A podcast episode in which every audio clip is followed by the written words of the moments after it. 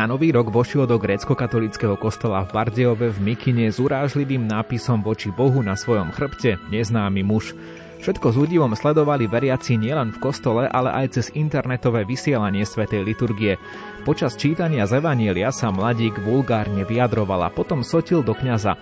Na to už vstali prítomní muži na bohoslužbe a neznámeho mladíka vyviedli von. Ako sa pozerať na tento incident? Spájať ho aj s posprejovanými kostolmi alebo streľbou na chrám v Dúbravke? V relácii zaostrené vám ponúkneme rozhovor s dotknutým kňazom Matiom Zorvanom, stanovisko Prešovského arcibiskupstva a názory psychológa Mária Švarca. Príjemné počúvanie zo štúdia praje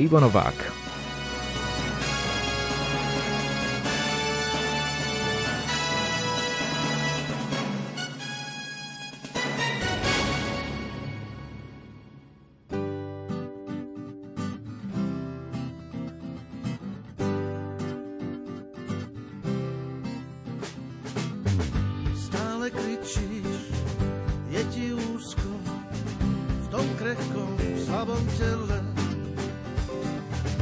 Na čo čakáš, tak už skús to, unikni vlastnej cele.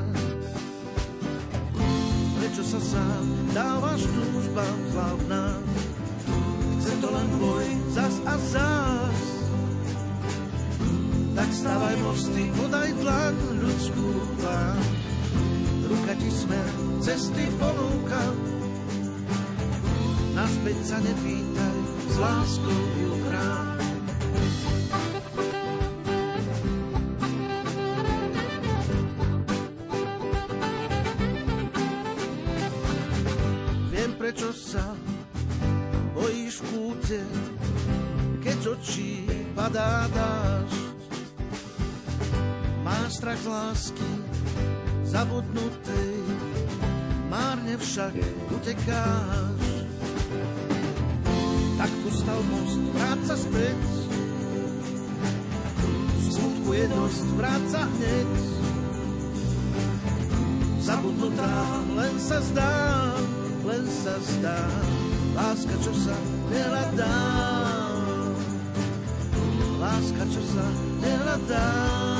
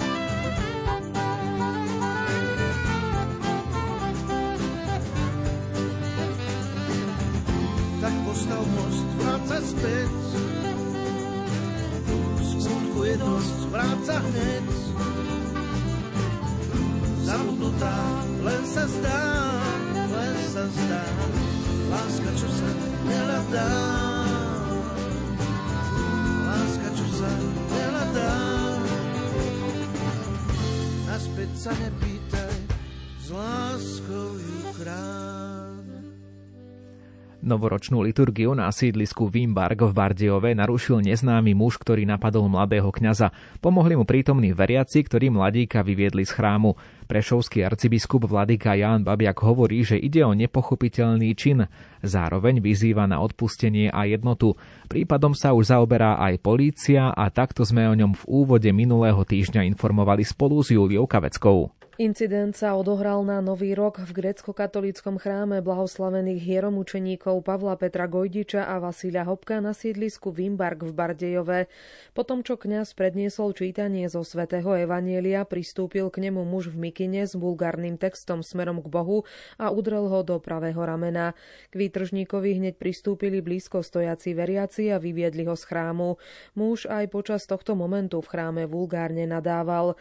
Kňaz v závere liturgie povzbudil veriacich, aby mali s výtržníkom pochopenie, pomodlili sa za neho a odpustili mu. Správu o tomto incidente s ľútosťou prijal aj prešovský arcibiskup Vladika Jan Babiak. Z jeho stanoviska cituje hovorca Prešovskej archieparchie Michal Pavlišinovič. Slovensko bolo vždy charakterizované ako národ so silnými kresťanskými koreňmi, viažúcimi sa na duchovné dedictvo svätých Cyrila a Metoda, čo je zakotvené aj v preambule Ústavy Slovenskej republiky. S veľkým rozrušením som vnímal už ataky, ktoré sa pred niekoľkými mesiacmi udiali na Slovensku. Či sa jednalo o posprejované kostoly a kláštor v Bratislave, alebo útok zbraňou na kostol v Dubravke. Aktuálny incident je však už ohrozením osoby kňaza v jeho službe. Pre mňa je to nepochopiteľný skutok. Chápem, že situácia v spoločnosti aj pod vplyvom pandémie koronavírusu napätá, no takéto prejavy nič nevyriešia. Kresťanstvo podľa vzoru Ježiša Krista šíri lásku, pokoj a odpustenie.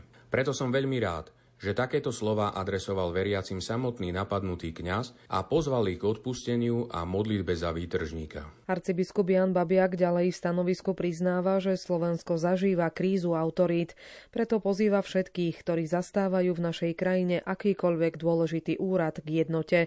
Opäť Michal Pavlišinovič. Ukážme, že Slovensko vie byť jednotné.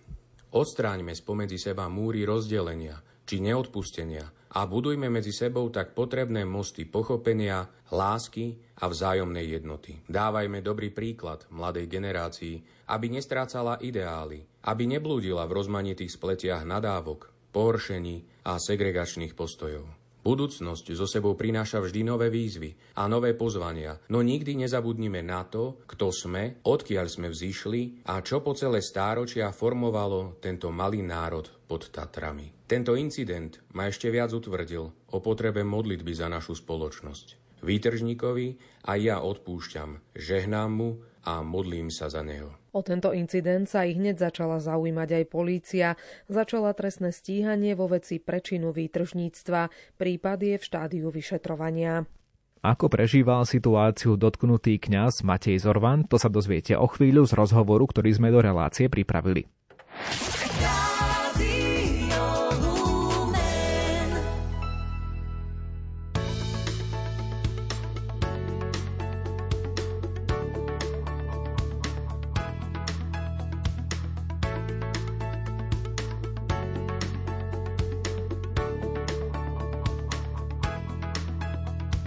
Tiahni ma ďalej, chcem preskočiť múr, prekročiť práh tam, kde blíži sa smrť. Viem, ty si tam a viem, kto je pán, kto je víťaz nad smrťou, aj keby som zomieral za kohokoľvek.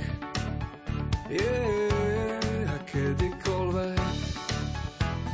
Ťahni ma ďalej, chcem preskočiť múr, Prekročiť práh tam, kde blíži sa smrť.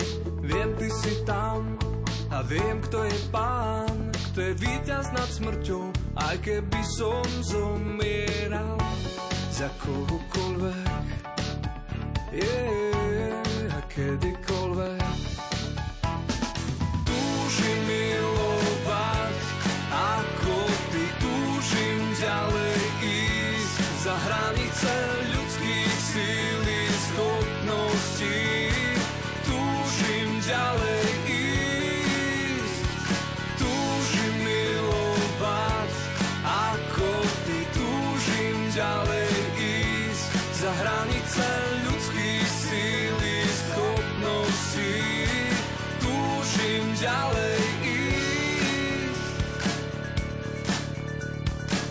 Ťahni ma ďalej, chcem preskočiť múr, prekročiť práh tam, kde blíži sa smrť. Viem, ty si tam a viem, kto je pán, kto je víťaz nad smrťou, aj keby som zomieral za kohokoľvek. Yeah, kedykoľvek.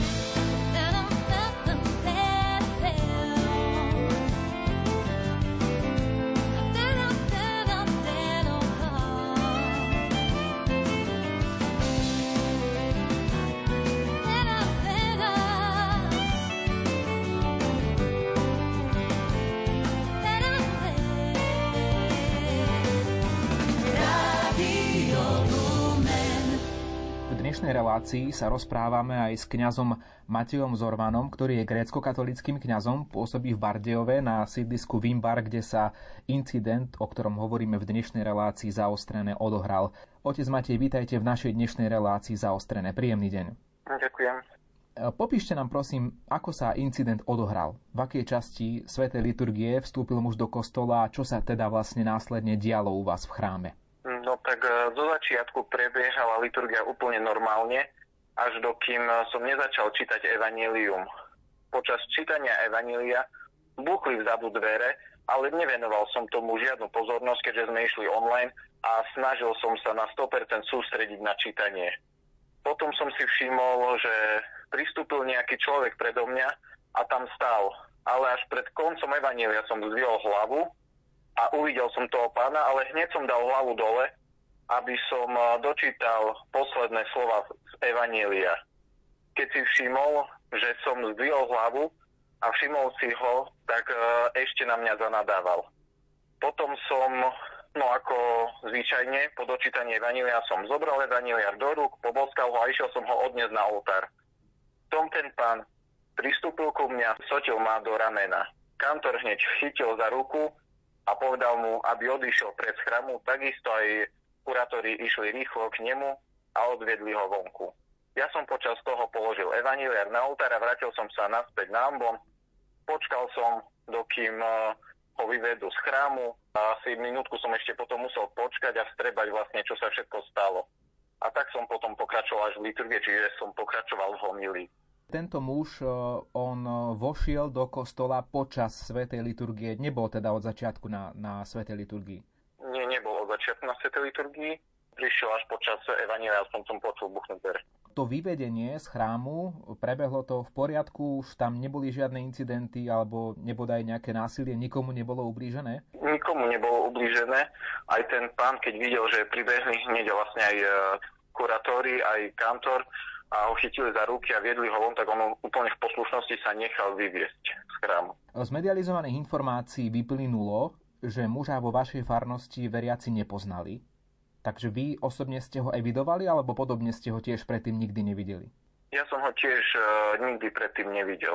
Nepoznám toho muža.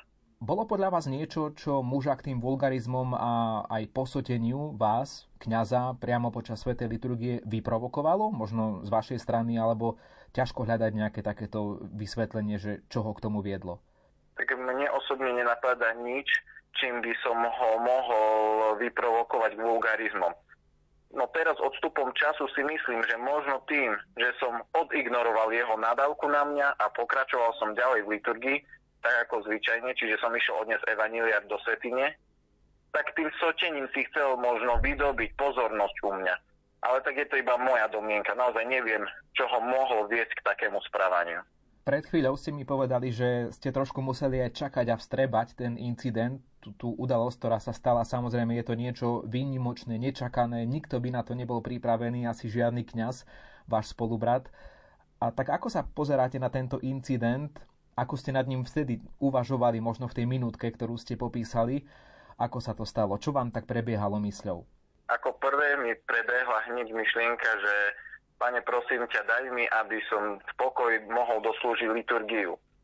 Takisto mi aj napadlo, že Ježiš nám jasne povedal, ak mňa prenasledovali, budú prenasledovať aj vás. Čiže na jednej strane to beriem aj ako znamenie, že patrím Bohu. No a na druhej strane to vnímam ako pozvanie k tomu, aby som sa do toho človeka začal modliť. Možno práve preto Boh dopustil, aby sa toto stalo, lebo tento pán potrebuje naše modlitby. Veriacich ste ešte na svetej liturgii vyzvali k modlitbe a odpusteniu k smerom k výtržníkovi. A prečo považujete tento postoj za dôležitý? Prečo ste tak urobili? Tento postoj, to je vlastne samotný postoj Ježíša Krista. A my, kresťania, sa máme učiť byť ako Ježiš. Máme sa postupne pripodobňovať samotnému Ježišovi. Čiže keď sa pozrieme na postoj Ježiša takýchto veciach, tak vidíme len jedno. Bože, odpustím, nevedia, čo robia. Toto Ježiš hovorí na kríži. Čiže preto aj ja považujem tento postoj za veľmi dôležitý a cítil som, že to musím aj na konci liturgie pripomenúť ľuďom. Preto som ľudí vyzval, aby odpustili tomu pánovi a radšej sa za neho modlili. Určitý útok na církev na Slovensku môžeme vnímať aj v kontexte streľby na kostol v Dúbravke pred niekoľkými týždňami, alebo v úvodzovkách zaujali aj posprejované chrámy v nedávnej dobe v hlavnom meste. Vy v tom vnímate nejakú súvislosť medzi týmito vecami, teda medzi tým, čo sa stalo vám na východe v Bardejove a medzi týmito vecami, ktoré som spomenul? Neviem, či tu môžeme hľadať nejakú súvislosť, že to urobila nejaká konkrétna skupina, keďže každú vec urobil niekto iný podľa všetkého. A tí ľudia sa hm, tiež e, podľa všetkého ani nepoznali, ani nemajú nič také spoločné. Ale na druhej strane vnímam krízu v spoločnosti tzv. krízu autorít. Veľa ľudí si prestáva vážiť nielen kňazov, ale aj napríklad lekárov či učiteľov. A toto vnímam ako problém, ktorý by sme mali začať riešiť. Naspäť začať vychovávať deti tak, aby mali úctu k autoritám, úctu k starším a vlastne úctu ku každému jednému človeku. Hovoríte o kríze autorít, možno tak vo všeobecnosti, v spoločnosti. Zaujíma ma aj to, ako to možno rezonuje u vás medzi vašimi veriacimi, totiž určite ste s nimi v blízkych rozhovoroch, v diskusiách. Tá nepohoda, tá nervozita, to cítiť zo spoločnosti a cíti to možno aj u veriacich ľudí, že sú takí trošku nervóznejší a mohlo by to vytvárať možno takú nejakú bázu na to, že ľudia robia takéto nervózne prejavy v spoločnosti, tak ako ste to zažili vy? No je pravda, že vlastne aj ťažká doba teraz je, že nachádzame sa v ťažkom období, tak povedať, v takom covidovom období sa to dá nazvať. A veľa ľudí prišlo o prácu, alebo sú zatvorení doma a nemôžu sa teraz realizovať, nemôžu sa až tak navštevovať a stretávať, ako boli zvyknutí. Nemôžu žiť tak, ako doteraz a toto všetko vplýva na psychiku človeka. Čiže vnímam aj toto u ľudí, že dnešná doba nenapomáha pokoju, ale skôr vyvoláva nepokoj a nervozitu a preto to viac sa nám treba teraz obrátiť k Bohu skrze modlitbu. Zároveň si ale myslím, že skutočne veriaci človek ani v dnešnej dobe, v dnešnej situácii by nič také neurobil. Otec Matej, ešte sa opýtam na takú vec, že u vás vo farnosti nejakým spôsobom to zarezonovalo, tento incident, rozprávali o ňom nejako ľudia, alebo povedali vám o tom nejaké svoje pocity, že ktorí to vnímali, tí, ktorí boli na bohoslužbe, alebo tí, ktorí usledovali streamovanú, bola nejaká spätná väzba z ich strany?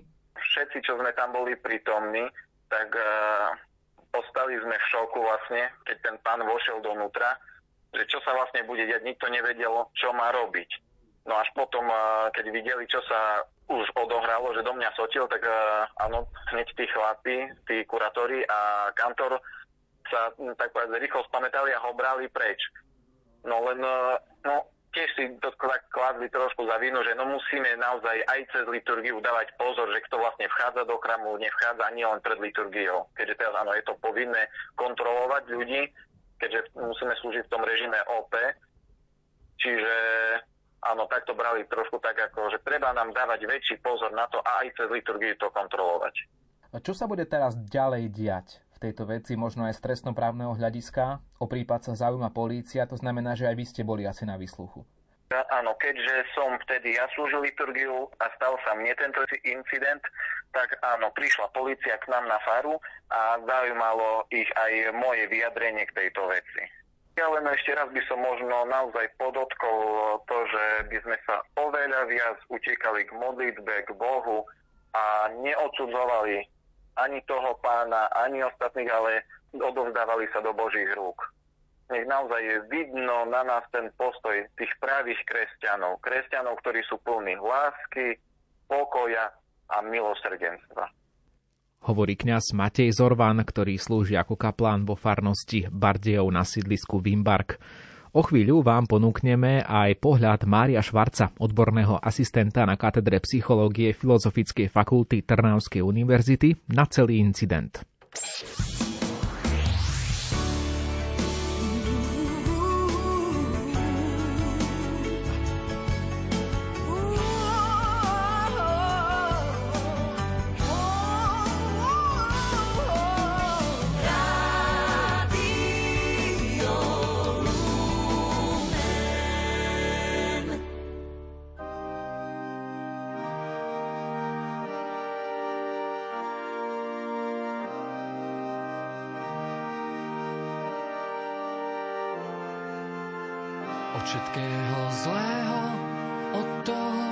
Sa dá. Aspoň bielým snehom prikrý moju tvár od každého smútku, každej samoty, od nepriznanej lásky, od chvíľ, keď chýbaš ty. Ochraňuj nás, Pane ochraňuj nás, jediný Pane, ochraňuj nás, Pane, ochraňuj nás, jediný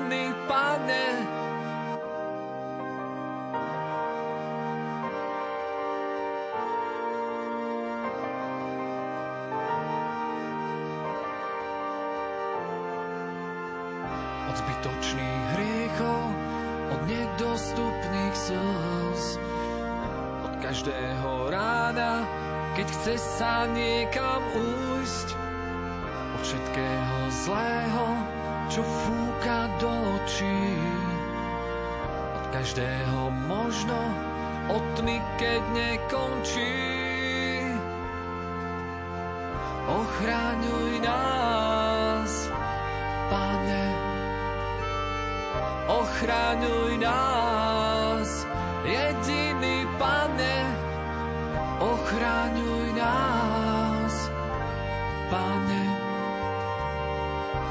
ochraňuj nás, jediný Pane,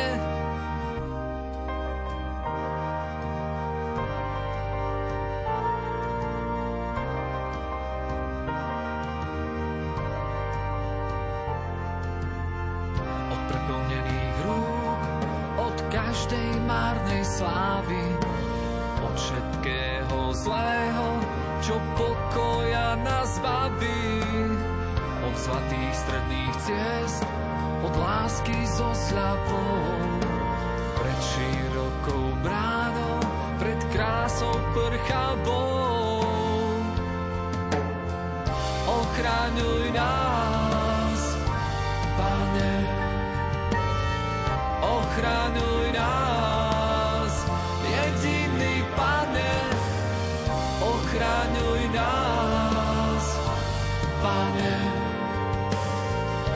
ochraňuj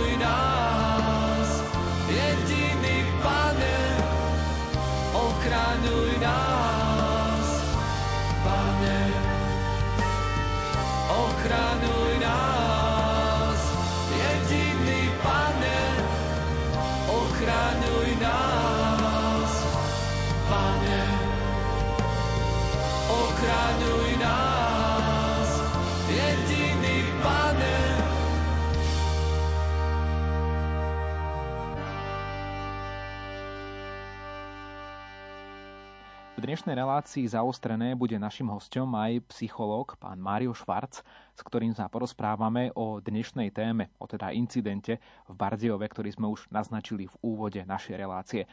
Pán Švarc, sme v spojení online cez aplikáciu, takže verím, že sa budeme dobre počuť. Vítajte aj takto sprostredkovanie v relácii Rádia Lumen. Dobrý deň.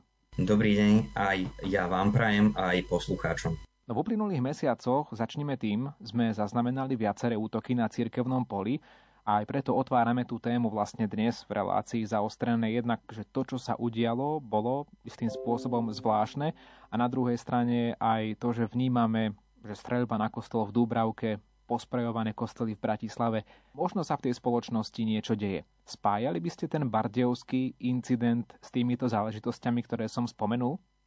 Ja osobne mm, by som asi povedal k tomu toľko, že to, čo je zatiaľ spoločné v týchto spomenaných incidentoch, je to, že je to proticirkevná agresia. Viac spoločných črt by samozrejme muselo priniesť až nejaké vyšetrovanie, ale ja osobne tam nejakú inú spoločnú súvislosť nevidím. Tak pozrime sa bližšie na ten samotný incident.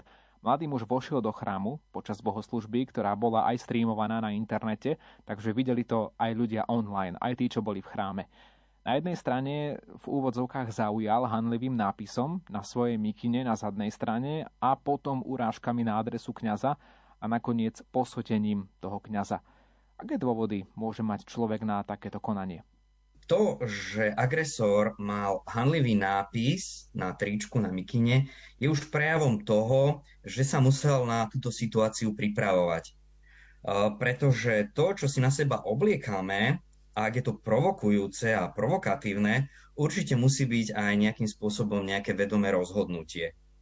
Avšak dôvody správania musia byť predmetom vyšetrovania a dokazovania. Vo všeobecnosti je však veľmi ťažko nejakým spôsobom usudzovať na dôvody. Tie môžu byť mm, veľmi rozsiahleho charakteru, od toho, že tam môže byť prípadne nejaká psychická porucha, až po to, že je to nejaký vedomý útok. Takéto správanie môže byť aj reakciou prípadne na nejaké zranenie zo strany členov cirkvy. Tu samozrejme e, môže viesť potom aj k nesprávnemu e, zovšeobecneniu ja by som tu povedal taký príklad. Predstavte si situáciu, že keď e, človek ide k lekárovi a nejakým spôsobom ten lekár ho zráni alebo ten pacient sa cíti zranený, tak to samozrejme hneď neznamená, že medicínska veda je nepravdivá. Avšak žiaľ, veľakrát uh, takúto situáciu zažívame aj v cirkvi. Ak je niekto zranený nejakým členom, tak potom začne útočiť na církev ako takú, ako, ako na celok. No a teda, ak tam je už nejaká príprava a ten handlivý nápis to skôr implikuje, že tam nejaká tá príprava bola, tak by sme mohli tvrdiť, že aj antipatia voči cirkvi v tomto prípade tam určite môže byť. No také špecifické v tejto veci bolo to, že udialo sa to na nový rok. Bola to bohoslužba, ktorá bola zo začiatku dňa, takže možno si niektorí aj mohli myslieť, že to vôbec nemusí byť tak, ako hovoríte vy, že by tam mohla byť nejaká antipatia voči cirkvi, ale že jednoducho bola silvestrovská noc, možno aj ten mladík bol na nejaké party, kde sa fabulujem, povedzme, viac pilo, viac zabávalo a že nejakým spôsobom len tak cestou domov zablúdil do kostola a, a takýmto ojedinelým výbuchom hnevu si vyfiltroval možno nejakú svoju frustráciu. Môže to byť aj tento prípad, že to vôbec sa nemusí spájať s nejakým takým riadeným alebo chceným útokom? Určite, určite je to možné. A ako som povedal, je to skôr otázka na vyšetrovateľov ale tiež je samozrejme veľmi dôležité to, že ak tie handlivé nápisy sú, tak môžeme nejakým spôsobom usudzovať na to, že to už je nejakým spôsobom vedomé. Mladík si bol vedomý toho, že narušuje priestor bohoslužby, teda v tomto je to také výnimočné, že to nebolo len, že stretol niekde na ulici kňaza a vynadal mu, alebo niečo podobné, ale on vstúpil do priestoru, ktorý je pre mnohých ľudí posvetný a a je to priestor verejný vo svojej podstate. Navyše všetko sa to násobí aj tým, že tá bohoslužba bola ešte aj streamovaná. Takže nie len tí, čo tam boli, ale aj v priamom prenose tí, čo to sledovali, to všetko videli. A v tejto súvislosti sa môže odvíjať aj trestná sadzba, ktorá je vyššia ako za taký obyčajný výpad, nazvime to. Je podľa vás potrebné aj s väčšou pozornosťou teda vnímať kontext, že situácia bola vlastne narušením sviatočnej bohoslužby na Nový rok? Je to taký, taký, e, taký zvýšený alebo zdvihnutý prst, že pozor na to, narušuje tu niekto bohoslužbu? To je takisto skôr asi otázka na vyšetrovateľov, tomu by som sa nevedel nejakým spôsobom ja vyjadriť. Iba možno tá otázka, do akej miery je to vedomé, to, to bude asi potrebné a to bude asi rozhodujúcim faktorom potom pri tom vyšetrovaní. Ja som sa rozprával ešte teda pred vami aj so samotným kňazom, duchovným otcom Matejom Zorvanom, ktorý ešte na tej bohoslužbe vyzval na odpustenie a modlitbu za mladíka. Ako hodnotíte tento postoj?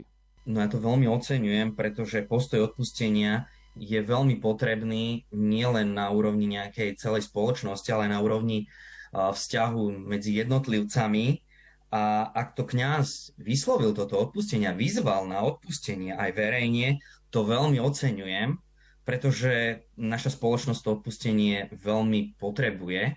Na druhej strane uh, som však aj presvedčený o tom, že či vôbec vieme, čo to odpustenie je, a tak si môžeme možno aj položiť takú otázku, čo to vlastne to odpustenie je, k čomu vlastne ten kňaz vyzval k odpusteniu a čo to odpustenie je, okrem tých modlitieb za, za toho mladíka. A podľa jednej z takých definícií odpustenie je charakterizované ako vzdanie sa práva prechovávať negatívne postoje voči tomu, kto nás zránil. A už z tohto vidíme, že tým, že na druhej strane, na jednej strane odpustíme, ešte to ale neznamená, že to nemá byť vyšetrené aj podľa práva, spravodlivosti, prípadne podľa zákonov. Čiže uh, odpustenie je to, mohli by sme teda povedať, že je to nevrátiť úder a teda vzdanie sa práva pomsty a ak je to možné, dôrazujem to slovo, ak je to možné, istá snaha prechovávať pozitívne postoje voči tomu, kto nás zránil. Podľa mňa bolo veľmi zaujímavé, keď som sa aj rozprával s kňazom Matejom Zorvanom, počúvať to, ako on reagoval priamo vtedy a ako reagovali aj veriaci na tej bohoslužbe. Totižto on tam popísal takú minútu, keď sa musel spamätať z toho celého, že čo sa stalo, takú, takú minútu ticha, lebo to bol čas medzi, medzi čítaním svätého písma z Evanielia a následne kázňou. Takže on povedal, že on takú minútku zotrval v takom, v takom pokoji, akoby v takom, v takom tichu. Zaujímavé bolo aj to, že aj ľudia, ktorí tam boli na tej bohoslúžbe, ktorí síce potom vyviedli tohto mladíka von z kostola, ale hodnú chvíľu nereagovali. Ten muž už bol nejaký čas pred oltárom ale tí ľudia boli akoby v takom, by som povedal, že malom šoku, že nevedeli, čo robiť v tej chvíli. Je to možno taká prirodzená reakcia, to sa vás pýtam ako psychologa, e, keď človek sa dostane do takejto nečakanej situácie, alebo keď ide človek do kostola, nečaká, že sa také niečo stane. Psychológovia hovoria, že človek na neznámú situáciu plus minus reaguje takými troma charakteristickými spôsobmi. A je to, po anglicky sa to povie, že fight or flight, alebo freeze čo keby sme preložili znamená, že buď začneme útočiť, to je fight, nejaký ten boj, flight znamená nejaký útek, že človek odtiaľ odíde a tretia možnosť, ako vieme zareagovať, ako zareagujeme na neznámu situáciu, že zamrzneme. Zostaneme ako keby obarení a vyhodnocujeme vlastne v tom freeze, buď zostaneme zamrznutí, alebo to freeze nám pomáha ujasniť si, či je lepšie zautočiť, alebo naopak uniknúť. Takže v tomto kontexte by ste možno pozitívne hodnotili tú reakciu, ktorá bola či už zo strany aj veriacich, ale aj kňaza? Ja si myslím, že vždy je dobré nechať si ako keby čas na rozmyslenie, aby sme neurobili nejaké neuvážené kroky a v tomto prípade asi to bolo veľmi na mieste, že počkali až na tú situáciu a keď sa to vyvinulo až za istú čiaru, tak až potom zareagovali. Môže samotný incident, aj tie predchádzajúce, ktoré som menoval na začiatku relácie, na začiatku nášho rozhovoru, značiť nejaký posun v spoločnosti? Totiž myslím napríklad aj na to, že vo vyjadreniach politikov vnímame takú určitú vulgarizáciu verejného prejavu. Politici sa vyjadrujú naozaj takým neuhladeným jazykom, Môže aj toto povzbudzovať k takým nezriadeným prejavom v spoločnosti, ako je povedzme toto konanie mladíka? Určite to môže byť, lebo keď ľudia vidia, že keď si toto môže dovoliť politik, prečo by som si to nemohol dovoliť aj ja? Na jednej strane, na druhej strane, keď si potom povieme, že politik má možno nejakú tú imunitu, tam je už trošku iná otázka, ale keby som sa mal vyjadriť k tomu, čo ste sa pýtali, že je toho v poslednom období ako si viac, tak to môže byť aj istý signál, že útoky voči cirkvi sa stávajú častejšími a ako reakciu na to vidím ako keby dve možné reakcie. A to môže byť to na jednej strane to, že sa začne stupňovať takéto negatívne správanie, takéto negatívne prejavy voči cirkvi, cirkevným predstaveným. Ale na druhej strane vnímam, že pre ostatných členov spoločnosti to môže znamenať aj väčšiu citlivosť na takéto prejavy, v tom slova zmysle, že je to neprípustné. Ak ešte zostaneme pri tejto téme a v súvislosti napríklad s pandémiou, s nariadeniami, opatreniami, je aj toto dôvod na to, aby boli ľudia viac nervózni a prejavovali aj tie neštandardné formy revolty voči dianiu spoločnosti? To už je taká širšia otázka samozrejme.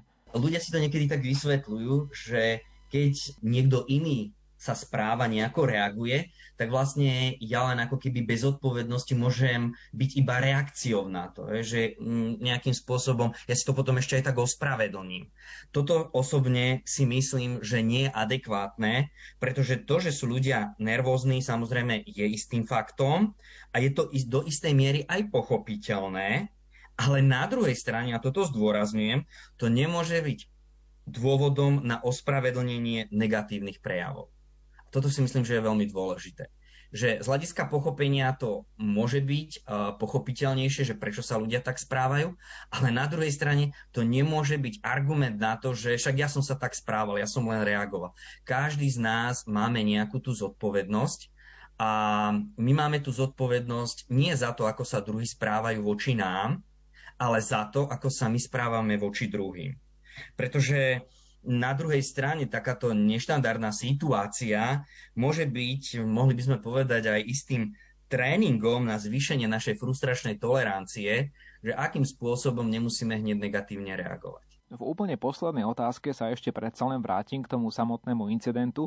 Vy ste naznačili, že môže to byť aj predpoklad toho, že takéto prejavy sa budú množiť, že sa to občas z času na čas niekde stane na Slovensku. Povedzme aj takéto narušenie bohoslužby keď sa také čosi stane, a ja si myslím, že s tým majú skúsenosti aj v iných farnostiach, len sa o tom nevie, že naozaj niekto príde do kostola, začne niečo rozprávať, počas kázne začne kňazovi oponovať, začne sa s ním hádať, nebodaj vnikne naozaj aj do, aj do presbytéria počas Sv. Omše, začne tam niečo robiť. Ako v takej chvíli správne reagovať? Bol toto možno návod, to, čo sa udialo v Bardejove, že ako s tou situáciou naložiť, keď sa to stane? Osobne si myslím, že to bol taký návod až do poslednej bodky. Od toho, že zareagovať v pokoji, od toho, že nezareagovať prehnane, od toho, že dať e, agresora bokom, aby nemohol pokračovať, až po to vyzvanie a pomodlenie sa za toho, ktorý urobil niečo negatívne a vyzva na odpustenie dokonca verejného charakteru súhlasím s tým, čo ste povedali, že to môže byť naozaj veľmi dobrý, povedzme až učebnicový návod toho, ako na, na takúto situáciu reagovať. Rádio.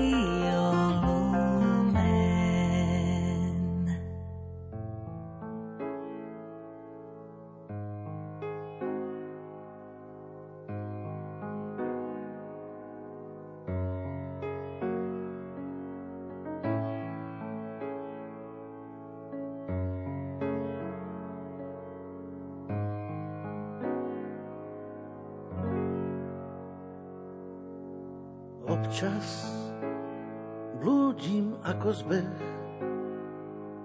no je mi v petách hneď ma zahatí. Ako pes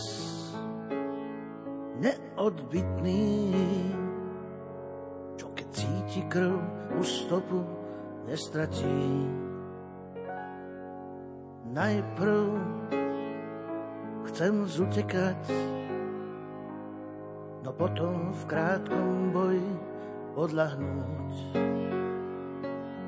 Kto sa láske protiví, aj tak nevie nikde spočinúť.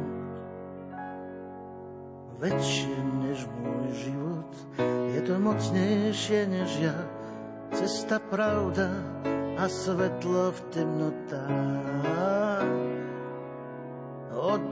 sa všetko so mnou ďalej odvíja. V ňom dýcham a nie som iba prach. čestne sa vyznávam, že chabý bývam, no nie neverný. Len sebe veriť prestávam, proti smere s výchrom severný. Šťastie, že ma má kto nájsť, že ma vie vždy isto dostihnúť a že ma vezme na plecia, keď sa neviem sám už ani hnúť väčšie než môj život. Je to mocnejšie než ja, cesta, pravda a svetlo v temnotách. Od neho sa všetko so mnou ďalej odvíja, ňom dýcham a nie som iba prach. Väčšie než môj život, je to mocnejšie než ja, cesta, pravda a svetlo v temnotách. Od neho sa všetko so mnou ďalej odvíja, ňom dýcham a nie som iba prach.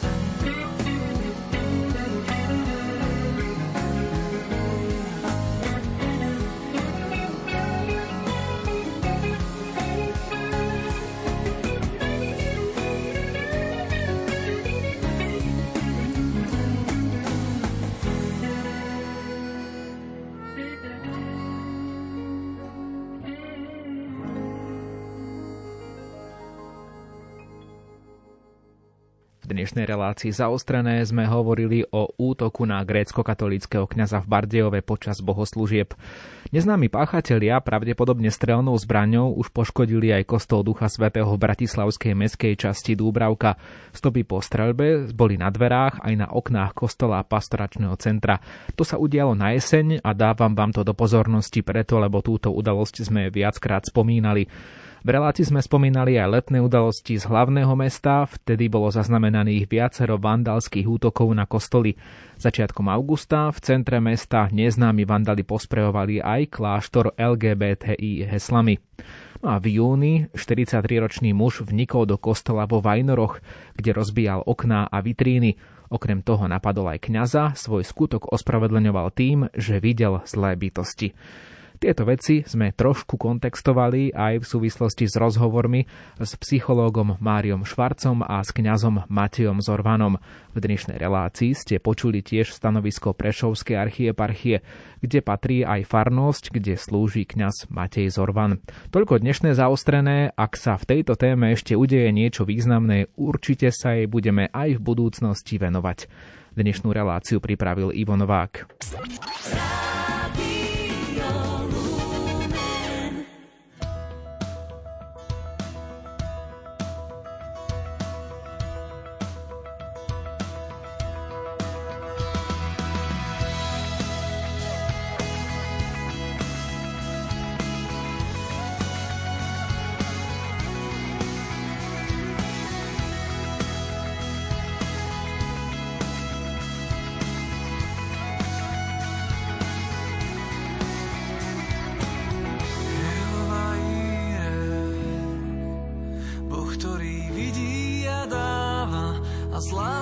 sa stará o tých, čo skladajú v ňom svoju nádej. Jehovaný si môj prápor zástava, čo nesiem, veje nado mnou a nesie meno kráľa, jeho víťaziacu pieseň.